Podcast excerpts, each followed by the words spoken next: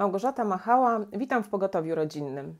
Dzisiejszym tematem będą covidowe dzieci, czyli jak pandemia wpływa na to, że nasze dzieci y, nie uaktywniają się, gdzieś idą w taką stronę bierności. Y, o tym, do jakich wniosków dochodzą nauczyciele, którzy prowadzą zdalne nauczanie, oraz o tym, czy edukacja domowa jest y, rozwiązaniem dla, na ten czas pandemii dla naszych dzieci, oraz co zrobić, żeby wykorzystać ten czas epidemii, a nie stracić go na to, żeby wprowadzić być może nowe nawyki, które pomogą naszym dzieciom lepiej y, funkcjonować. O tym porozmawiam dzisiaj z moimi y, gośćmi, a są nimi Ola i Damian Małaszewscy. Witam Was. Witam serdecznie. Witamy. I Wiesława Gazda. Dzień dobry. Na początek chciałam, żebyśmy wysłuchali fragment takiej wypowiedzi y, pani Aleksandry Radeckiej. Y, ona prowadziła rozmowę z Robertem Mazurkiem y, w, radio, w programie RFF FM i wypowiedziała się na temat zdalnego nauczania. Ona jest polonistką, więc powiedziała, jak to z jej perspektywy wygląda, już tego zdalnego nauczania. Tak naprawdę to nauka online trochę przypomina seans spirytystyczny dlatego że zaczyna się od nawoływania, czyli od wybudzania zaspanych dusz. Dusze, wie pan, przychodzą wolno, więc trzeba je e, kontrolować, czy są na pewno, czy znowu nie poszły w objęcia Morfeusza. Dalej jest jeszcze gorzej, jeszcze trudniej, bo trzeba pewną dramaturgię wprowadzić na lekcji, żeby ich znowu nie pogubić. No, ta wypowiedź sugeruje to, że trudno jest utrzymać uwagę ucznia, trudno jest go zatrzymać przed ekranem, żeby zaangażował się w lekcję. Y, dlatego chciałam, żebyś ty, Wiesiu, jako y, polonistka z wieloletnim doświadczeniem, mogła nam przybliżyć, jak myślisz, dlaczego ten system, czy system szkolny jest winny, czy y, coś innego wpływa na to, że trudno jest tak wprowadzić uczniów w zaangażowany tryb, żeby oni nie byli tylko biernymi odbiorcami treści. E, jeśli chodzi teraz o e, nauczanie zdalne, no to właśnie niemożliwe jest jakby przeniesienie tego, co się robi w klasie, tego sposobu nauczania, e, w, w, właśnie w ten system zdalnego nauczania i dlatego no, moim zdaniem stąd te, stąd te dylematy i niepowodzenia tego, tego trybu nauczania. A tu, no moim zdaniem, trzeba by zupełnie przeorganizować to, jak się pracuje i wprowadzić takie metody, które y, są wykorzystywane w szkole, ale w nauczaniu zdalnym no, sprawdziłyby się idealnie. Y, I wtedy dzieci by nie spały, i wtedy dzieci łączyłyby się wtedy, kiedy właśnie miałyby coś do powiedzenia. Przy czym zaraz powiem o ograniczeniach tego, które wynikają właśnie z systemu szkolnego, ale najpierw powiem, jak ja bym to widziała o dwóch takich metodach, chcę powiedzieć. Oczywiście ich jest znacznie więcej, y, tego by się znalazło sporo, ale przede wszystkim myślę tutaj o metodzie projektu i o pracy według instrukcji. To są, no, wydaje mi się, bardzo y, takie mm, dające ogromne możliwości właśnie w, tej, w tym nauczaniu zdalnym metody i właśnie nie wymagające tego tego wybudzania i tego zwoływania i, i, i, i jakichś tam innych y, y, dodatkowych bodźców, e, ponieważ no, to jest, e, to też wymagałoby właściwie znacznie mniejszej liczby spotkań z uczniami. I to jest zadanie tematu, jeśli chodzi o projekt. Zadanie tematu, ewentualnie dziecko wybiera sobie jakiś temat, proponuje temat, który je interesuje szczególnie. To może być praca indywidualna nad projektem, ale najczęściej stosuje się pra pracę w małych grupkach. Y, temat y, jest omówiony z nauczycielem na ogół, jak go zaprezentować, co ująć, y, z czego zrezygnować. I wtedy zaczyna się etap bardzo samodzielnej pracy uczniów. I to jest zgromadzenie materiałów, to jest później opracowanie tych materiałów, wybranie tego, co jest ciekawe, a na koniec przygotowanie prezentacji w jak najbardziej takiej atrakcyjnej formie. No a potem następuje prezentacja e, tego projektu i to tu, tu na przykład możliwa byłaby obecność całej klasy i oglądanie, jednocześnie uczenie się, robienie notatek. Także metoda projektu zajęłaby dziecko na, na wiele godzin, to jest czasem no, kilkutygodniowa nawet praca, a potem już sam, sama prezentacja to byłaby, byłaby jakby no, na forum klasy. Nie? Także no, ja metodą projektu sporo pracowałam, zresztą w gimnazjum było tak, że przynajmniej jeden projekt każdy uczeń musiał zrealizować w ciągu, w ciągu trzyletniego cyklu nauki. No i robiliśmy taki właśnie w szkole Dzień Projektów i wtedy grupy prezentowały te swoje projekty. Bardzo fajne takie, takie, takie święto szkolne, można powiedzieć. Też metodą projektu właściwie, to też była metoda projektu, robiliśmy Dzień Teatru i też y, każda klasa tutaj przygotowywała sobie jakiś, no jakiś tam, jakąś scenizację, fragment spektaklu czy, czy jakiś sketch i też robiło się takie święto teatru i klasy prezentowały te swoje jakąś salę zwykle mm, szukaliśmy taką, taką większą i ze sceną. Bardzo też to fajne było święto teatru. Także jest naprawdę bardzo wiele możliwości. E, całej podstawy programowej niewątpliwie się w ten sposób nie zrealizuje, ale no, myślę, że byłoby tutaj e, wiele takich i przeżyć, i momentów sukcesu, i momentu takiego rzeczywiście powiedzenia e, o czymś, co, co mnie zainteresowało, gdyby, gdyby, gdyby, gdyby dziecko wybrało taki temat. Nie? Mhm. Zwłaszcza chyba jest to też odpowiedź na ten y, problem, jakim jest izolacja dzieci, mimo wszystko, że one miałyby okazję do współpracy, do widzenia się nawzajem y, przez internet wprawdzie, ale praca nad wspólną rzeczą, a jeszcze gdybyś Wiesiu mogła uszczegółowić tą metodę według instrukcji, instrukcji. jak ona działa.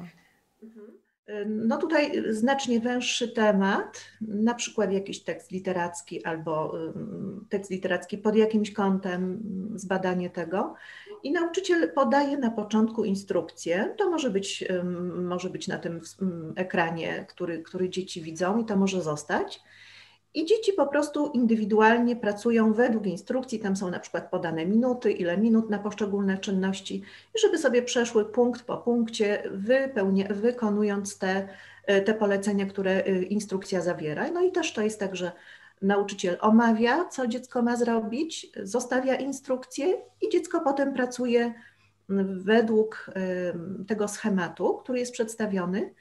I ja bym to tak właśnie widziała, że wtedy uczniowie się mogą wyłączyć, nauczyciel jest tam gdzieś tam na czuwaniu i które dziecko już jest gotowe, włącza się indywidualnie, czy tam powiedzmy dwoje, troje, jeśli w podobnym czasie y, zakończą pracę i przedstawia to, co, do, do czego doszło. To, to zwykle kończy się jakąś konkluzją, jakimś wnioskiem, ale też przebieg tej, y, tej pracy jest krótko referowany.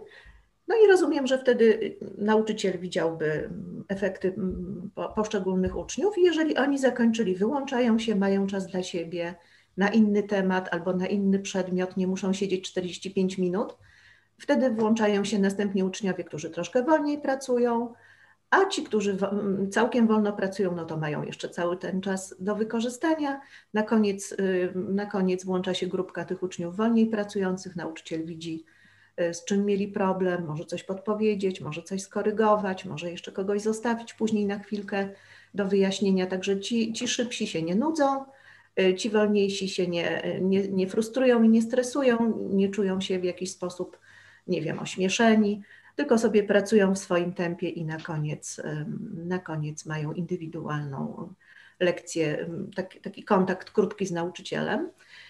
No i teraz powiem o, o, problemie, ponieważ to jest co prawda zdalne nauczanie, ale ono się odbywa w systemie e, lekcyjnym.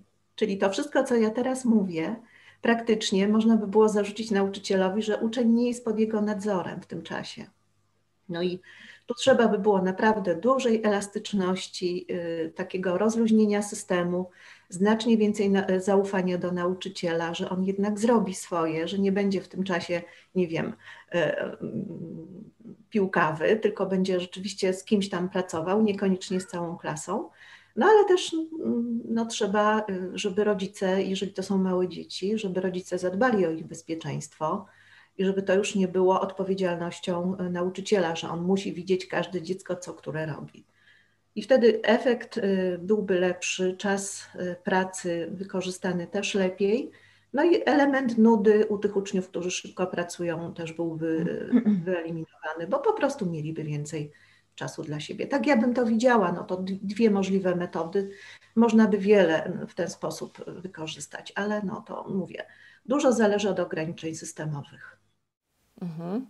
No, z tego, co y, powiedziałaś, rzeczywiście wynika, że y, nauczyciel miałby nawet y, w ramach systemu szkolnego możliwość, żeby indywidualnie podejść do, do ucznia i faktycznie mogłoby to posłużyć jego rozwojowi i zaangażowaniu. Tylko właśnie te ograniczenia, które wynikają z samej natury szkoły, że faktycznie nawet do lekcji zdalnych trzeba przyłożyć metody, te, które funkcjonują w realnej szkole, i one są ogromnym ograniczeniem, bo tak jak mówisz, nawet ten czas lekcji, że, że nauczyciel y, spędza te 45 minut z uczniem, ale często jest to czas właśnie słabo wykorzystany, nieefektywnie. Y, chciałam teraz zadać pytanie y, Oli i Damianowi, ponieważ wy jesteście w innej sytuacji, gdyż wasze, dwójka waszych dzieci jest w edukacji domowej. Jednocześnie no, wiem, że w tym roku rozpoczęliście pracę we własnej szkole, założyliście swoją szkołę stacjonarną. Dlaczego? Y, ja może w kwestii szkoły oddam głos mojej żonie, ponieważ ona jest tutaj motorem tego. Natomiast y, edukację domową rozpoczęliśmy już 8 lat temu z naszym najstarszym synem. I nasze, nasze dzieci nigdy nie były w systemie takim szkoły powszechnej. E, zaczęliśmy ją właściwie w oparciu o to, że chcieliśmy dla naszych dzieci jak najlepiej i chcieliśmy, żeby były może, mhm. wiedzieliśmy, że system jest dobry może na jakimś tam etapie e, dla całego społeczeństwa, ale, ale tak mhm. naprawdę głównym powodem, który, dla którego uważam, że się nie sprawdza, jest to, że zabiera dzieciom to, co jest ich największą zaletą, to znaczy ich kreatywność. E, ja przeczytałem książkę bardzo ciekawą e, takiego znanego amerykańskiego psychologa Jamesa Dobsona, doktora Jamesa Dobsona e, pod tytułem Dzieci w niebezpieczeństwie i, i zobaczyłem, że, że to wszystko, co tam w Stanach Zjednoczonych działo się w tej sferze społeczno-edukacyjnej 30 mm, lat temu, bo około tego roku była ta książka wydawana, to dzisiaj mniej więcej jest, dzieje się u nas. Jest bardzo dużo różnego rodzaju zagrożeń związanych z edukacją powszechną a, a, my, a my nie chcieliśmy tego, bo uważamy, że dzieci to jest, dzieci nasze to, to jest to, co na, tak naprawdę mm, w, jakiś, w wielu aspektach definiuje e, nasze życie i nie chcielibyśmy być postawieni w sytuacji, że kiedyś e, będziemy żałować tego, że oddaliśmy opiekę nad naszymi dziećmi w obce ręce. Edukacja domowa jest dużą odpowiedzialnością dla rodzica, bo rzeczywiście cały ciężar przenosi na odpowiedzialnego rodzica, który jest w stanie zadbać zarówno o edukację, ale też o wychowanie swojego dziecka. I myślę, że y, nie wiem, czy wy macie takie przemyślenie, ale y, głównym problemem związanym z tą szkołą y, państwową jest to, że oddajemy wychowanie naszych dzieci w obce ręce. Nie tyle edukację, bo myślę, że z edukacją szkoła mimo wszystko dosyć dobrze sobie radzi w porównaniu z tym, jak nie wychowuje naszych dzieci, co, co oczywiście chcielibyśmy, żeby szkoła wspomagała to, co my robimy w domu, żeby to było kontynuowane w szkole. Natomiast tak nie jest, ponieważ nauczyciele nie mają takiego prawa, e, wręcz e, uczniowie mają coraz więcej praw, a nauczyciele coraz mniej.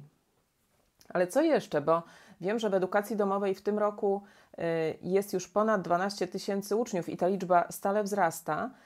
Y, czy według Was edukacja domowa jest y, jakimś wyjściem właśnie na ten czas pandemii? Na pewno, to znaczy tak, edukacja domowa jest w ogóle wyjściem e, nawet niezależnie od pandemii. I uważamy, że bardzo dobrym wyjściem. Natomiast e, w czasie, kiedy w czasie naszej kariery, że, że tak się wyrażę, edukacji domowej, wielokrotnie byliśmy pytani o to, a co z socjalizacją, czyli co z tym, że dzieci mogą nawiązywać relacje społeczne jakieś kontakty przyjacielskie mm, z, ze swoimi rówieśnikami. I, y, I to traktowali jako argument przeciwko edukacji domowej, a jako argument wspierający edukację szkolną.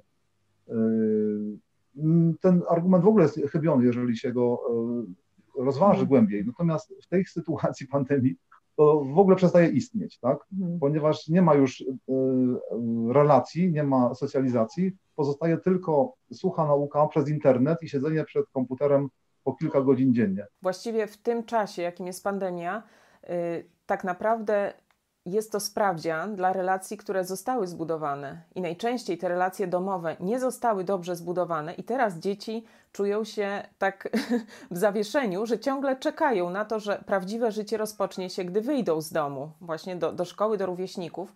Natomiast nie wykorzystują tego czasu y, tak, jak należy z rodziną, no bo nie ma tych więzi tak mocnych. Olu, co jeszcze chciałabyś dodać? Jeśli chodzi o edukację domową, to tak jak e, Damian powiedział, uważam, że to jest y, super wyjście nie tylko na czas pandemii, natomiast na pewno y, sytuacja, w jakiej się wszyscy znaleźliśmy, skłania więcej rodzin do przemyśleń, do zadawania sobie właśnie fundamentalnego pytania, czy jednak szkoła publiczna, czy może e, w stronę edukacji domowej. Mamy na pewno dużo więcej pytań i takich rozmów z rodzicami, którzy właśnie szukają swojej drogi, często, często dlatego, że są sfrustrowani uczestniczeniem e, właśnie w tych lekcjach online, bo okazuje się, że na przykład dziecko, które e, zazwyczaj mogło tylko tam kilkadziesiąt minut dziennie siedzieć przed komputerem, to teraz tych godzin spędza x, a później musi jeszcze jakieś zadania robić, jakieś projekty. Czasami nauczyciele są bardzo kreatywni i wiem, że w postaci quizów różne sprawdziany przeprowadzają, natomiast to powoduje, że to jest dodatkowy czas przed ekranem, więc naprawdę tych rodzin takich sfrustrowanych dużo E, może spotykamy, nie spotykamy, ale rozmawiamy z takimi rodzinami. E, część z tych rodzin myśli, że e, zdalna edukacja to jest właśnie edukacja domowa. Zawsze się zastanawiają, jak wydajecie radę, to jest tak frustrujące siedzenie z dzieckiem w domu. Wtedy my oczywiście się śmiejemy, mówimy, że to z edukacją domową niewiele ma wspólnego, tak naprawdę prawie nic. Dlatego, że w tym czasie, kiedy koledzy naszych dzieci czy koleżanki siedzą przed ekranem i lekcja za lekcją realizują jakiś tam e, program e, zadany przez nauczyciela, to nasze dzieci jakby dalej w swoim trybie, który już przez te wszystkie lata gdzieś tam sobie utarliśmy, funkcjonują. I, I często spotykamy się ze zdziwieniem rodziców, że naprawdę on, on w dwa tygodnie nauczył się całej historii z całego roku i zdał egzamin na taki, taką dobrą ocenę. Mówię, tak, jak najbardziej. Wydaje mi się, że nasz mózg funkcjonuje w taki sposób, że łatwiej skupić się na jednej rzeczy w danym czasie, i u nas to tak funkcjonuje, że na przykład nasz syn Jurand y, teraz właśnie jest przed egzaminem akurat z biologii, ale on sobie codziennie tam kilka tych podrozdziałów czyta, potem przychodzi do nas, zadaje pytania, dyskutujemy sobie o biologii. On kończąc pewnie tą naukę czy to czytanie, myśli sobie o biologii przez cały dzień, czyli jakby ta biologia pracuje w nim cały dzień, prawda? To nie, jest to zupełnie inaczej niż jak siada przed komputerem i ma dalej to, co w szkole, poszatkowane. Siada, kilkadziesiąt minut biologia, pyk, matematyka, pyk, fizyka, ja zawsze mówię, że to jest taka sieczka dla mózgu, tak zwana sałatka owocowa, że to dziecko siedzi i naprawdę nie wie, czego ono się uczyło, bo w takim chaosie, a często jeszcze w jakichś tam różnych rozpraszaczach i przeszkadzaczach, czy to w szkole, prawda, w takim fizycznym e, e, kontakcie, czy online tak samo, to nie sprzyja to skupieniu czy zapamiętywaniu, więc e, mówię, mamy naprawdę mnóstwo pytań, oczywiście wiele tutaj ludzi nie potrafi właśnie tej różnicy wychwycić, czym jest edukacja domowa i dlatego no, dużo rozmawiamy, dużo y, odpowiadamy na różne pytania, no, z własnego doświadczenia oczywiście, bo tyle, tyle, no, tyle mamy. No już tego doświadczenia macie całkiem sporo, 8 lat to, to już jest y, pewne bogactwo. Ale y, powiedzcie, co jest dla Was tym nadrzędnym celem? Jaką macie dewizę do wychowywania czy kształcenia swoich dzieci? Znaczy, jest pewnie takich myśli wiele, natomiast tak jak e, mówiłaś, Gosiu, otworzyliśmy teraz e, z Bożą pomocą szkołę podstawową, niepubliczną e, od września i założyliśmy sobie właśnie takie trzy hasła, na czym musielibyśmy się skupić, że właśnie wolność, pasja i przygoda, że i, i, i, ludzie się też dziwią, że tak, to jest naprawdę w stosunku do nauki, edukacji. Mówię, a dlaczego nie, prawda? Edukacja może się dokonywać w wolności, jakiejś tam w ramach, bo nasze dzieci na przykład wybierają sobie, od którego przedmiotu chcą zacząć, czego e, e, egzamin będą zdawały najpierw. Tak samo jeśli chodzi o na przykład e, tą biologię, którą teraz przerabiamy, to też skupiamy się często najbardziej na tematach, które dzieci interesują, które się wydają w jakiś sposób ciekawe, fascynujące, na tym się skupiamy, a inne rzeczy, które naprawdę gdzieś może ciężko gdzieś chodzą, staramy się przynajmniej jakoś tam zahaczyć, tak żeby dziecko miało jakieś rozeznanie w życiu. E, pas i też zawsze mówię moim dzieciom, że nauka jest naprawdę przywilejem, że wielu ludzi dzisiaj na świecie jeszcze, nie, nie tylko nasze babcie, które często były pozbawione tej możliwości uczenia się, byleby wiele za to dały, ale jeszcze jest dalej wiele różnych państw, gdzie nie ma wcale takiego przystępu do, do nauki, więc myślę sobie, że to też może być pasja, tylko trzeba ją odkryć samemu. E, I myślę sobie, że, że po prostu, i to wszystko jest tak naprawdę przygodą. Dla nas też przygodą jest właśnie edukowanie naszych dzieci. Myślę, że dla naszych dzieci przebywanie z rodzicami, czy w jakimś szerszym tutaj środowisku edukacji domowej jest to niesamowita przygoda, gdzie uczymy siebie, się nawzajem e, siebie, czyli pogłębiamy nasze relacje, nasze dzieci odkrywają pasję albo pracują nad jakimiś swoimi słabościami, gdzie mogą się naprawdę je w ogóle zidentyfikować, bo często w takim właśnie natłoku różnych obowiązków, czy w 30-osobowej klasie trudno naprawdę e, nauczycielowi, czy nawet samemu uczniowi gdzieś odnaleźć te swoje pasje, czy, czy, czy, czy właśnie przyjrzeć się problemom. A tutaj jest taka możliwość, prawda, w edukacji domowej wśród osób, które nas blisko znają, więc więc myślę sobie, że właśnie w tej wolności, pasji, w przygodzie to jest bardzo to takie kluczowe hasła. E, natomiast mówię, myślę, że dla nas przede wszystkim jako dla rodziców jest to fajna przygoda, fajne doświadczenie i przywilej, że, że możemy przebywać e, tyle czasu z naszymi dziećmi i mieć realny wpływ na ich wychowanie. Teolu, tutaj y, zakreśliłaś taką perspektywę, że to nauczanie dzieci w domu jest pewnego rodzaju przygodą ale powiedzcie, jak ta przygoda wpływa na Was i na Wasze dzieci? Czy widzicie jakieś y, zmiany?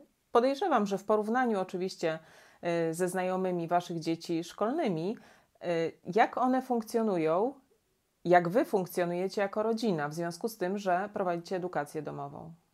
Trudno mówić o zmianach, tak, tak jak powiedziałaś Gosiu, bo my nie mamy jakby... Mm, doświadczenia w szkole. Tak, nie mamy tego doświadczenia ze szkoły publicznej nie wiemy, jak by się te dzieci zachowały w szkole, w szkole publicznej. Natomiast e, obserwując też e, inne dzieci, które dalej są w szkole e, publicznej, to widzimy, że dzieci nasze są, jednak wyróżniają się na tle, wiadomo, każda pliszka swój ogonek chwali, tak? ale widzimy, że dzieci z edukacji domowej wyróżniają się na tle innych dzieci, choćby z tego powodu, że one nie muszą tak bardzo walczyć o, to, o, o tą pozycję w społeczeństwie, że one, że one mają tą akceptację w domu i wiedzą, kim są i i są spokojne w tym. I nawet, mhm. nawet kiedy zdarza się czasem, wiadomo, jak to życie pokazuje różne historie i zdarza się, że, że nasze dzieci są również pod e, jakimś obciążeniem, atakiem z zewnątrz, to widzę, że one zachowują przede wszystkim równowagę, że to nie uderza w nie jakby ich poczucie własnej wartości. Oczywiście jest mi przykro, tak?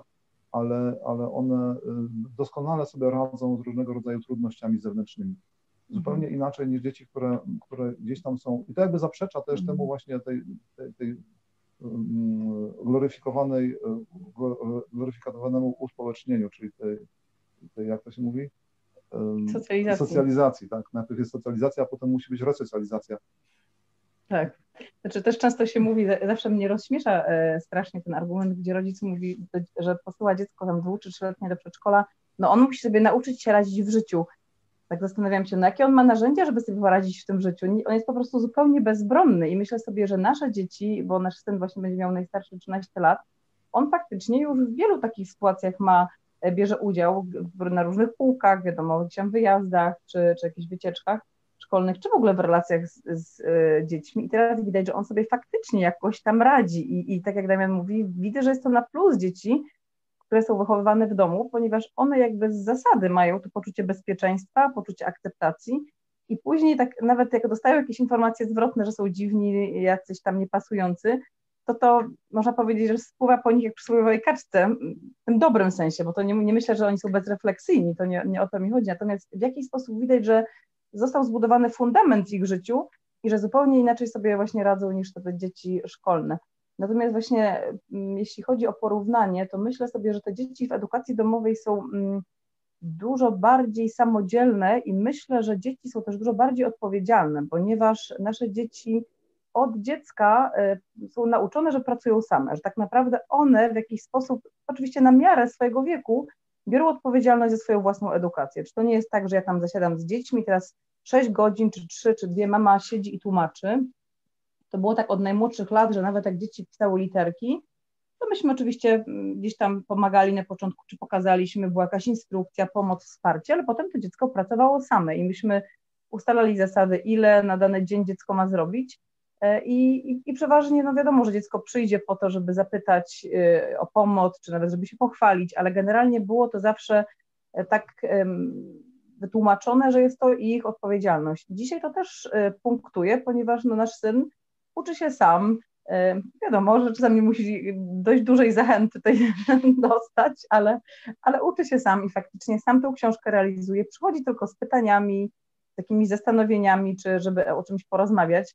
Więc jest to wbrew pozorom naprawdę łatwiejsza moim zdaniem praca. Na początku trzeba dużo, prawda, dużo rzeczy e, zrobić, wytłumaczyć, wypracować, ale później to punktuje. Myślę również, że nasze dzieci mają dużo więcej obowiązków niż takie dzieciaki, które chodzą do szkoły, bo tak widzę, no też się nie dziwię tym mamom, które mówią, moje dziecko jest cały dzień poza szkołą i ja już nie wyobrażam sobie, żeby on jeszcze przychodził i musiał zrobić lekcje i się uczyć na test i na odpytywanie i jeszcze gdzieś tam, żeby gro tych wszystkich obowiązków rodzinnych robił.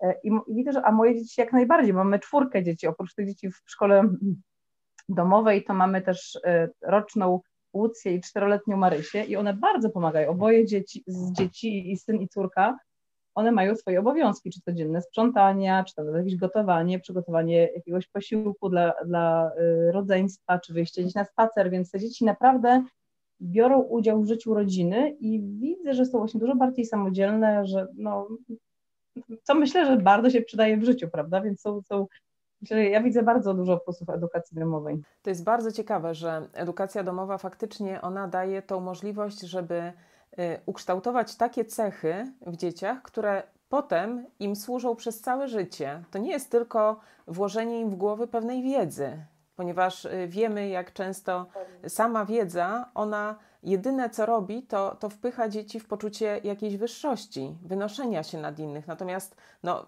akurat w domu dzieci są chronione przed tego rodzaju pychą, no bo nie mają się przed kim popisywać tą wiedzą, ani porównywać z młodszym rodzeństwem. Także robią wszystko no, dla siebie, to, to co potrzebują na danym etapie. Y, natomiast y, też no, bardzo dla mnie to jest takie y, ciekawe przypomnienie, że właśnie przenoszenie odpowiedzialności z rodzica na dziecko w różnych aspektach, od małego, tak jak ty, Olu, mówisz, od zwykłych prac domowych, że dziecko od razu jest wdrażane w to, że od niego coś zależy, że on musi wziąć udział w życiu na przykład rodzinnym, bo, bo od niego coś zależy i dlatego one się uczą aktywności, że zawsze mają coś do zrobienia. Dlatego chciałam jeszcze, żebyśmy przeszły do takiego ogólnego y, tematu, jakim jest y, refleksja nad tym, co my jako rodzice robimy nie tak, jakie złe nawyki kształtujemy właśnie w naszych dzieciach, że one później są bierne, są malkontentami, których trudno jest czymś zainteresować, uaktywnić. Jakie macie swoje przemyślenia na ten temat? Szkoła, moim zdaniem, powinna spełniać bardzo ważną rolę, ale w kwestii nie tyle y, mm, nafaszerowania wiedzą dziecka, co ja bym powiedział, y, otworzenia przed nim możliwości i zachęty do tego, żeby on z tych możliwości umiał skorzystać bo y, tak naprawdę, żeby ktoś chciał coś, y, coś wziąć, to musi mieć motywację, żeby to wziąć. Jeżeli ten człowiek młody jest przeciążony, jest zmuszany do tego, żeby, żeby się y, nauczyć to, czego, to, tego, co go nie interesuje, to, to on tego nigdy nie będzie, nie zrobi z pasją i to, to zniechęca. Mm. I to zniechęci każdego, czy dorosłego, czy, czy, czy dziecko. Jeżeli coś nas interesuje, to potrafimy godzinami szukać informacji na ten temat. Jeżeli coś nas nie interesuje, to będzie nas tylko udręką. I myślę, że dzieci, y, dzieci no, są tego objawem. One po prostu no, przeciążone tymi, nie, tymi rzeczami, które no, są dla nich na tym etapie niepotrzebne, nie będą e, chętne do tego, żeby zgłębiać coś nowego, żeby próbować nowych rzeczy, bo są po prostu zupełnie wypełnione tym, co, no, co, co jest dla nich bezwartościowe, na tym etapie zupełnie bezwartościowe. No bo no hmm. po, co, po co na etapie siedmioletniego dziecka czy ośmioletniego dziecka jakaś matematyka? Z jego perspektywy. Z jego, on, on, on, on musi wiedzieć, że trzy cukierki e, może dostać, a jego siostra dostała dwa. I on, na tym etapie to, to jemu wystarczy, tak?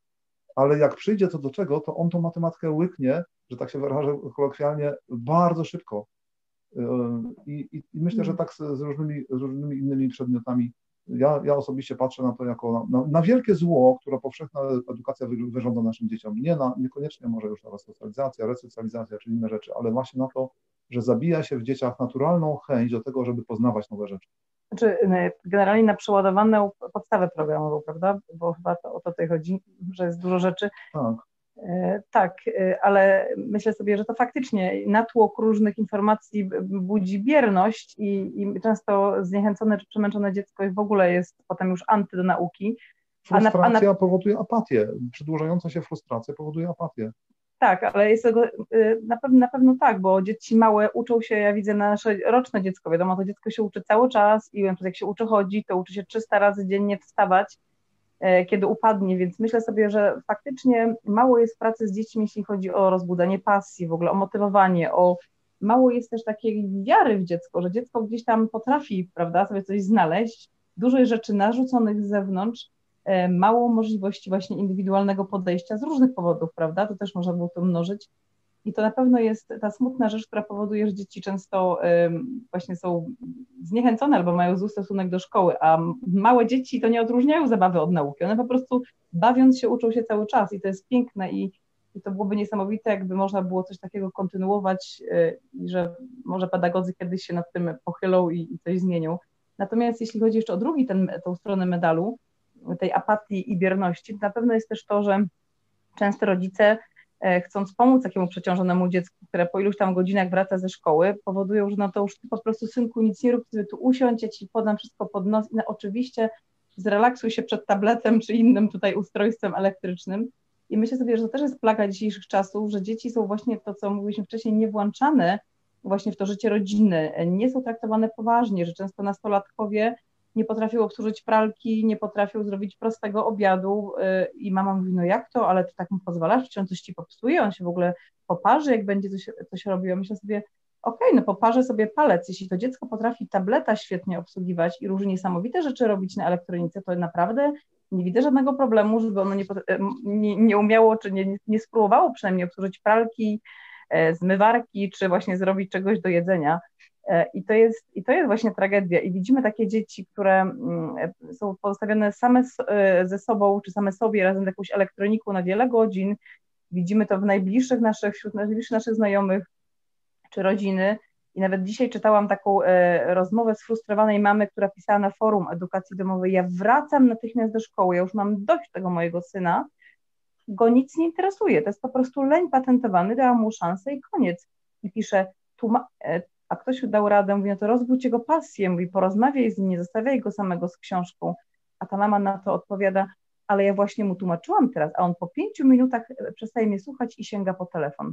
Ja zadałam po prostu, myślę sobie, mamo, jak to jest możliwe, że ty siedzisz ze swoim dzieckiem i ty pozwalasz na to, żeby one po pięciu minutach na ten telefon zerkało, więc oczywiście napisałam tam, że ja polecam jakiś tam detoks, może choćby kilkutygodniowy, już nie mówię, że może jakieś zasady w używaniu elektroniki, ale Kochani rodzice, jeśli my damy dzieciom taki wybór, że albo telefon, albo książka, e, albo sneakers, albo pełnowartościowy posiłek, to no nie, nie ukrywajmy, to nie są dojrzałe osoby, żeby tak, to nie jest wybór dla nich, tak? To nie jest wybór dla właśnie jeszcze o jednostek, które nie są gdzieś tam ukształtowane.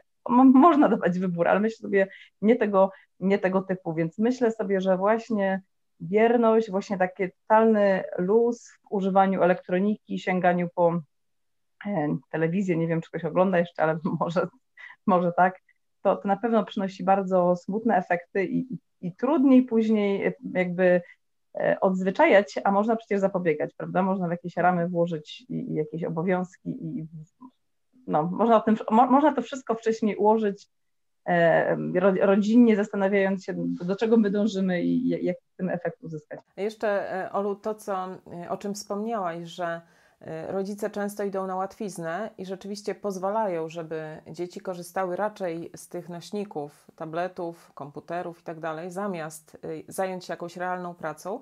Tutaj y, chciałam się podeprzeć takimi badaniami z Uniwersytetu w Arizonie, gdzie naukowcy wydali taki, taką obserwację. Tak, amerykańscy naukowcy powiedzieli, że zazwyczaj rodzice pozwalają zasiąść swoim dzieciom przed ekranem, aby móc poświęcić chwilę na prace domowe lub zrobić coś dla siebie. Jest to po prostu taki zwykły, szybki y, sposób na to, żeby mieć chwilę spokoju, ale wiąże się to z dodatkowym stresem ze względu na ilość reklam, które dzieci obejrzą między bajkami. I może to doprowadzić do problemów na zakupach, bo dzieci nalegają, żeby im kupić te produkty, które zobaczyły. Także tutaj no jest to trochę taki zaklęty krąg, że rodzice y, chcą sobie ułatwić życie, a jednocześnie utrudniają sobie to życie, bo potem muszą y, tłumaczyć albo po prostu pójść na kompromis ze swoim dzieckiem i dać mu to, co ono chce, mimo że to wcale nie musi być dobre. Ale jeszcze, gdybyście mogli mm, takie konkretne rzeczy, konkretne nawyki, które wy widzicie, że rodzice popełniają, jakby, że rodzice robią ten błąd, że pozwalają dzieciom na pewne rzeczy, a to skutkuje tym, że mają właśnie te bierne dzieci, niezainteresowane. Co jeszcze? No myślę, ja, ja bym powtórzyła to, co mówiłam wcześniej, że nie włączanie dziecka w obowiązki domowe. Ja moim Czyli dzieciom... to w życie w domu. W życie, życie domu. tak. Ja zawsze mówię dzieciom naszym, że my jesteśmy drużyną, my jesteśmy mówię, teamem i każdy tutaj ma swoją rolę, każdy ma swoje przywileje, ale to nie jest fair, żebym ja czy, czy ktoś inny był obciążony nadmiernie, prawda? Bo potem dziecko chce, żebym ja z nim usiadła, porozmawiała, albo żebyśmy poszli na jakiś spacer, ale ja zawsze tłumaczę, no popatrz, jeśli ja muszę ciebie wyręczać i twoją siostrę czy brata w tylu obowiązkach, to ja po prostu nie mam tego czasu, żeby pójść na ten spacer, więc jeśli chcemy się cieszyć też relacją ze sobą, to mówię, aktywnie się angażujmy, więc, więc myślę, że sobie, że te obowiązki i jakby takie, nie obowiązki, że tak i już, tylko właśnie z wytłumaczeniem tutaj na pewno zdają egzamin.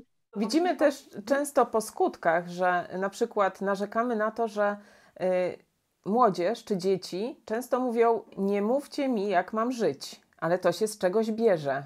Właśnie ta taka arogancja co do życia najczęściej bierze się z tego, że rodzice w pewnym momencie y, porzucili taki ideał wychowywania dziecka, bycia autorytetem, tylko zostawili ten autorytet, pozwalając sobie na partnerstwo. Takie, że dziecko we wszystkim decyduje, jest równe, nikogo nie musi słuchać, więc nie jest to dziwne, że później nie słucha nauczyciela w szkole czy pracodawcy, pod którym pracuje. Także y, no, tego tak. typu tak. rzeczy również skutkują. To, mhm. to, to jest właśnie też to, co mówiłem na początku, że dzieci, rodzice oddają autorytet wychowania swoich dzieci, wychowania e, też, bo szkoła mimo wszystko wychowuje, niekoniecznie e, świadomie, ale wychowuje.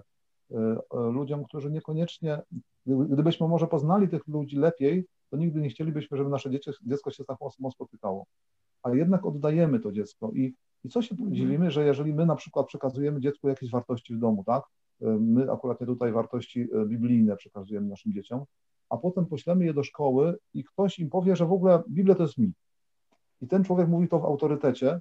Mm. Inne dzieci słuchają go, bo może im rodzice nie przekazują tych, e, tych wartości, więc nasze dziecko znajduje się w bardzo trudnej sytuacji dla siebie.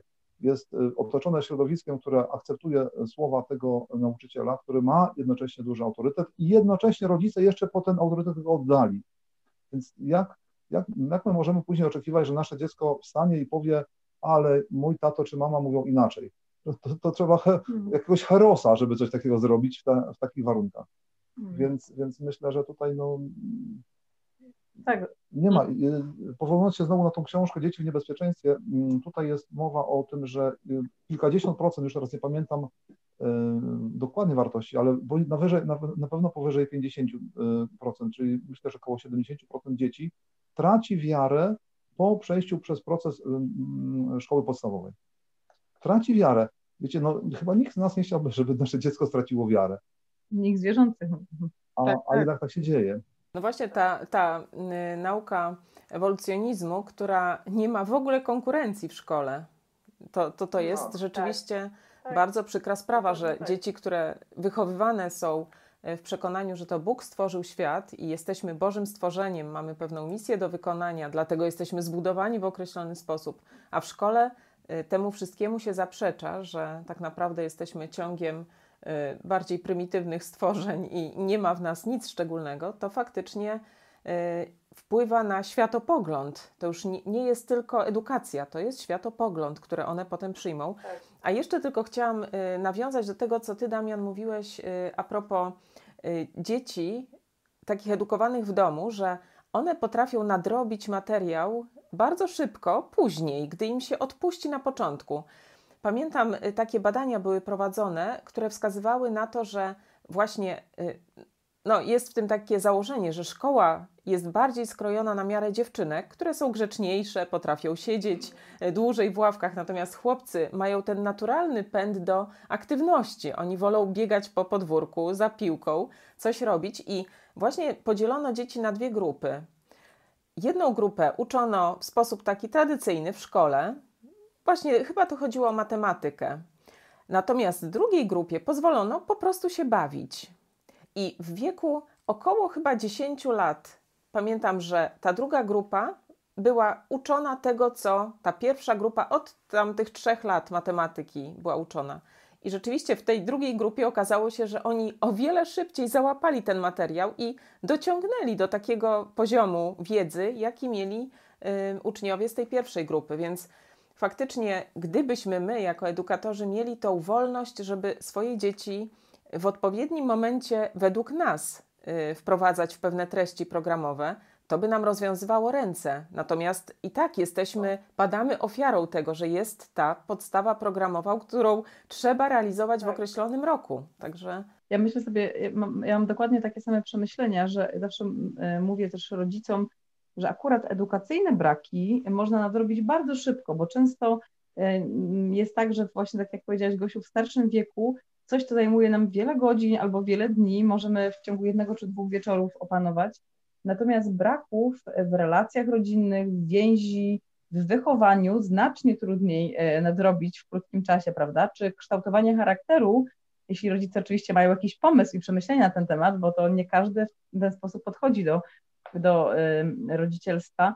Natomiast myślę sobie, że tego może nie wiem, nie powiem, że nie da się nadrobić, ale znacznie trudniej, prawda? Że praca, praca nad sobą później wymaga e, dużo więcej czasu. Natomiast właśnie jeśli chodzi ze strony edukacyjnej, to często rzeczy, które wydawały nam się niewyobrażalnie trudne, ja sama ze swojego doświadczenia mówię, czy fizyka, czy chemia, czy taka nudna historia, do tego się dorasta i w pewnym wieku e, nasz, nasz syn powiedział, wow, historia to jest moja pasja, mamo, bo ty ze mną rozmawiałaś, pokazałaś mi, że za tym stoją konkretni ludzie, konkretne marzenia, jakieś idee, jakieś niepowodzenia, że to byli ludzie tacy jak my, którzy stworzyli tą historię i, i jakby on powiedział to w wieku właśnie już nastu lat, natomiast myślę, że gdybyśmy o tym rozmawiali w wieku 8-9, to byłoby znacznie trudniej.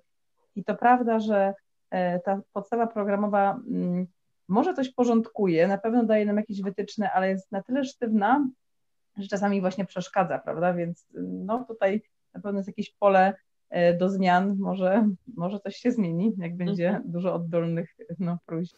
Ale jeszcze mm, to, co Olu, ty powiedziałaś, że właśnie dziecko może zaskoczyć w pewnym momencie, że dla niego pewna dziedzina wiedzy stanie się czymś żywym, realnym. To jest fascynujące, ale myślę, że właśnie dzieci też, które są edukowane w domu, one mają czas na to, żeby czytać książki popularno-naukowe, nie tylko te podręczniki. Dlatego one są zafascynowane, bo właśnie takie książki piszą pasjonaci, ludzie, którzy y, tym żyją i, i to ich y, fascynuje, dlatego i nasze dzieci łatwiej to przyjmują.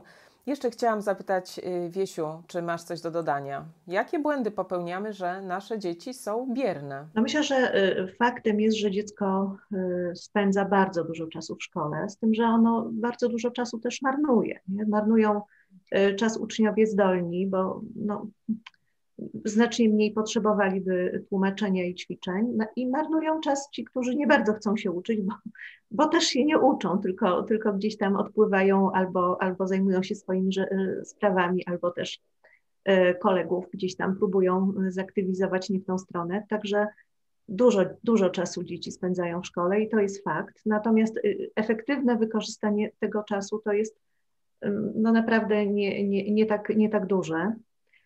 I, I ponieważ tak dużo tego czasu spędzają w szkole, to rodzice się potem użalają nad swoimi dziećmi i zwalniają je y, z, samodzielnej pracy, i właśnie z uczestnictwa w obowiązkach y, domowych. A, a to byłoby też y, to, to, co mówiliście o sadzaniu dzieci przed telewizorem, żeby móc coś zrobić. No to, to, to w ogóle jakiś, jakaś błędna droga, ponieważ no właśnie zainwestowanie wcześniej w to, żeby dziecko nauczyć różnych obowiązków, spowoduje, że nie trzeba będzie dziecka usuwać, tylko właśnie przywoływać, jeśli chcemy coś zrobić. Także y, i razem byśmy byli wtedy i takie, takie, takie działanie y, właśnie w drużynie, to co Ola mówiła, y, zacieśnianie, zacieśnianie więzi rodzinnych to wszystko na pewno by dziecku nie zaszkodziło, gdyby razem popracowało. Jeszcze wrócę do tej swobody, której brakuje edukatorom domowym. Ja powiem, że brakuje też jej oczywiście nauczycielom, bo dużą część mojej pracy zawodowej dużo, długo pracowałam w starej szkole, w szkole przed, przed systemem egzaminów i przed tym takim bardzo ścisłym rozliczaniem nauczycieli z realizacji podstawy programowej. I wtedy pracowało się zupełnie inaczej. Wtedy, no, no dzisiaj to jest nauka, to jest główne kryterium dla rodziców, jak dziecko wypadnie na egzaminie, a nie właśnie, czy ono e, zgłębia coś, co je naprawdę interesuje, albo, albo jakąś tam mm, dziedzinę szczególnie eksploruje. I wtedy można było dziecku na to pozwolić. A teraz no, trzeba niestety te wszystkie elementy, które są w podstawie, mm, szlifować w miarę, w miarę dobrze. Czyli dwie, dwie rzeczy zabijają, powiedziałabym, taką, taką i swobodę, i, i kreatywność zarówno nauczycieli, jak i uczniów. To są właśnie to jest ta podstawa nieszczęsna programowa i e, egzaminy. Uczenie pod egzaminy, a nie rozwijanie tego, co nas interesuje. No nie, nie, niestety nauczyciele są rozliczani z tego, bo i e, organ prowadzący e, na to zwraca uwagę i rodzice, jak dzieci wypadły. No przy czym no, mówię, większe takie poczucie swobody spowodowałoby, że, że dzieci na egzaminach wypadałyby też dobrze.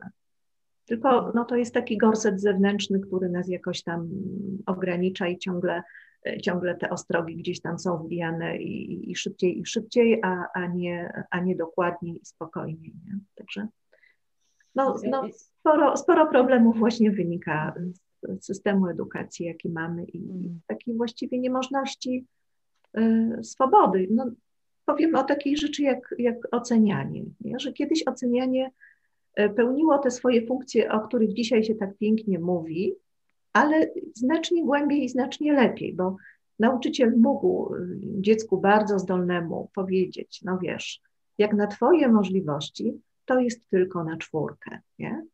A dzisiaj nie, dzisiaj dziecko osiągnie taką liczbę punktów i należy mu się piątka, niezależnie od tego, czy on pracował na 50% swoich możliwości, czy, czy, czy na 100. Także tutaj te, ta, ta rola kształtująca oceny, czy właśnie te, te relacje nauczyciel-uczeń jako bardziej no, mistrz i uczeń, to to w ogóle gdzieś, gdzieś odeszło i, i można jeszcze tego doświadczyć w szkole. Ja tego doświadczałam pracując y, z uczniami y, przygotowującymi się do konkursu to tu rzeczywiście gdzieś ta dawna szkoła jeszcze, jeszcze była obecna i, i robiliśmy fajne rzeczy i było coś takiego jak prowadzenie w jakimś kierunku, podpowiadanie, dużo pracy samodzielnej.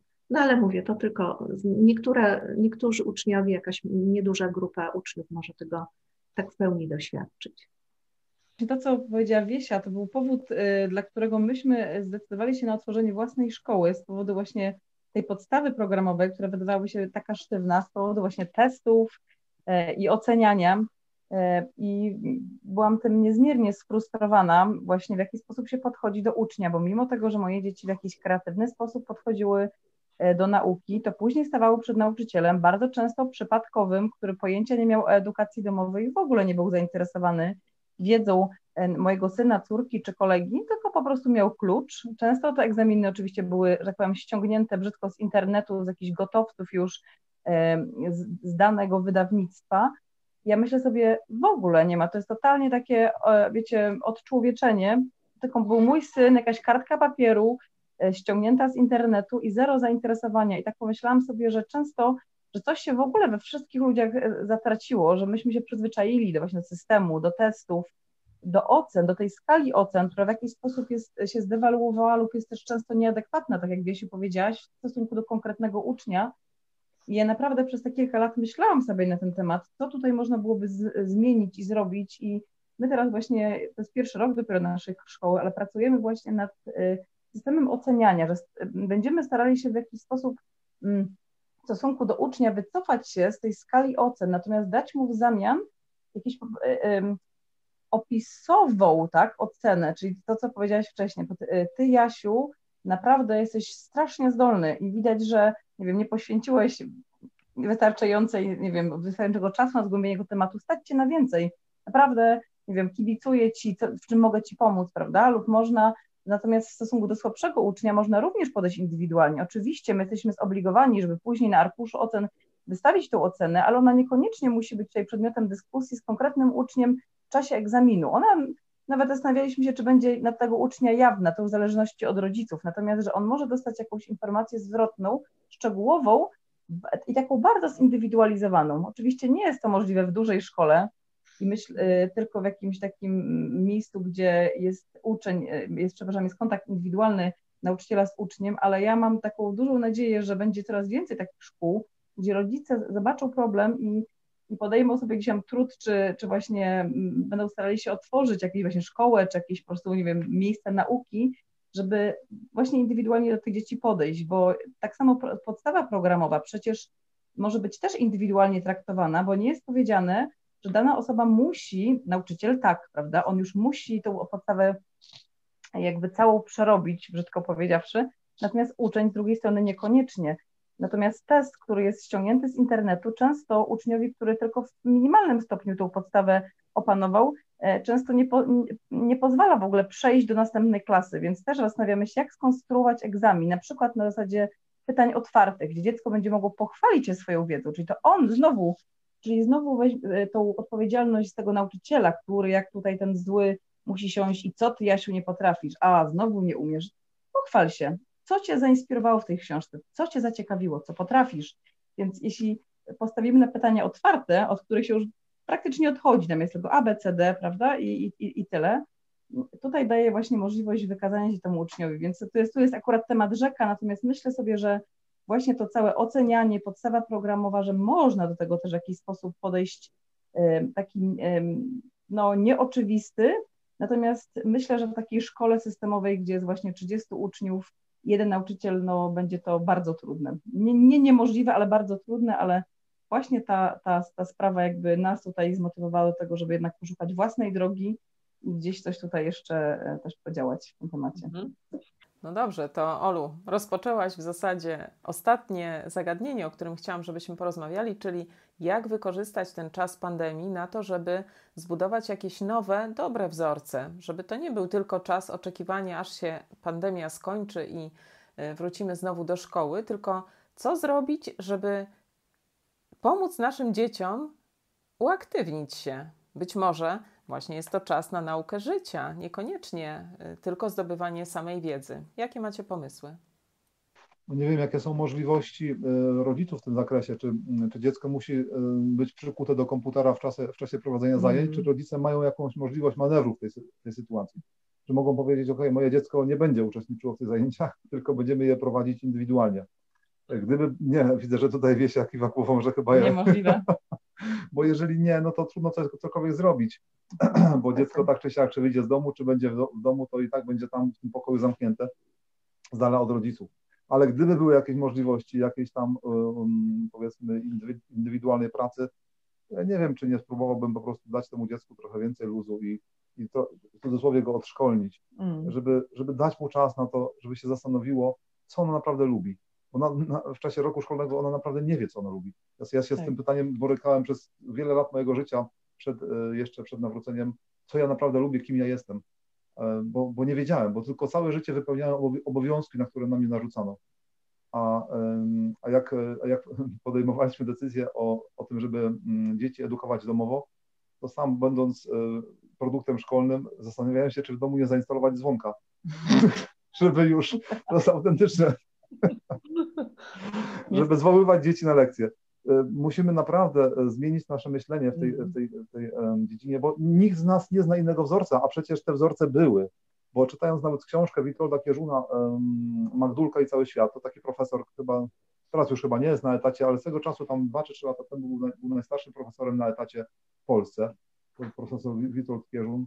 On napisał książkę no, taką autobiograficzną, no, wiele innych, ale między innymi tą, w której mówi, że w tamtych czasach jego, kiedy on był jeszcze młodym człowiekiem, czyli przed II wojną światową, dzieci rodzin ziemiańskich uczyły się w domu. I to była polska tradycja. że dzieci się uczyły w domu, a tych rodziców, którzy rzeczywiście nie mogli, posyłali e, do szkół powszechnych. Mm. Oczywiście one były, tak, ale, ale ci, ci ludzie, których, którym, którzy mieli możliwości i świadomość, to uczyły, uczyli dzieci w domu. Ona, ta tradycja się za, za, zakończyła, tak. No, myślę, że komuna w latach 50. ostatecznie uniemożliwiła już tą edukację mm. domową. Więc my musimy sobie to odbudować od nowa. Na szczęście mamy takie wzorce, bo wiemy, że w Stanach Zjednoczonych to jest bardzo popularne i są, jest bardzo rozbudowane. U nas tego nie ma. Ale, ale, ale trzeba się po prostu odszkolić, trzeba, zacząć myśleć, dobre, co jest dobre dla mojego dziecka, doedukować się mm. samemu w tej dziedzinie, tak, posłuchać jakichś ludzi, którzy to, którzy to, choćby takiego Kena Robinsona, Sir Ken Robinson, który prowadził, był wcześniej wykładowcą e, na jakiejś brytyjskiej e, uczelni, takiej bardzo prestiżowej, e, przestał to robić, bo widział, że, że szkoła nie jest dobrym rozwiązaniem. Przeprowadził badania bardzo szeroko zakrojone właśnie pod kątem kreatywności, że szkoła zabija kreatywność. Hmm. Takie... Więc, więc, może odważnie moglibyśmy zachęcić rodziców, że teraz jest, na, jeśli ktokolwiek się kiedykolwiek zastanawiał nad edukacją domową, to teraz jest świetny czas, żeby spróbować, bo nic nas nie kosztuje i wtedy legalnie będziemy mogli włączyć te monitory i, i spróbować naszego szczęścia, a naprawdę nie znam, e, ja osobiście nie znam, może takie rodziny są, pewnie są, które jak zaczęły edukację domową, to wróciły do szkół publicznych, bo jest to niesamowita przygoda, natomiast z praktycznego też takiego ułatwienia, to w, e, w tym roku szkolnym nie jest wymagana już opinia z e, poradni pedagogiczno-psychologicznej, więc można po prostu zapukać do jakiejś przyjaznej szkoły, która jest otwarta na edukację domową, i spróbować, prawda? Jeśli się okaże, że to nie dla nas, spokojnie w maju, w kwietniu, w każdym momencie tak naprawdę można do tej szkoły wrócić. A, a naprawdę dzisiaj jest już sporo miejsc i sporo ludzi, którzy nam udzielą wsparcia.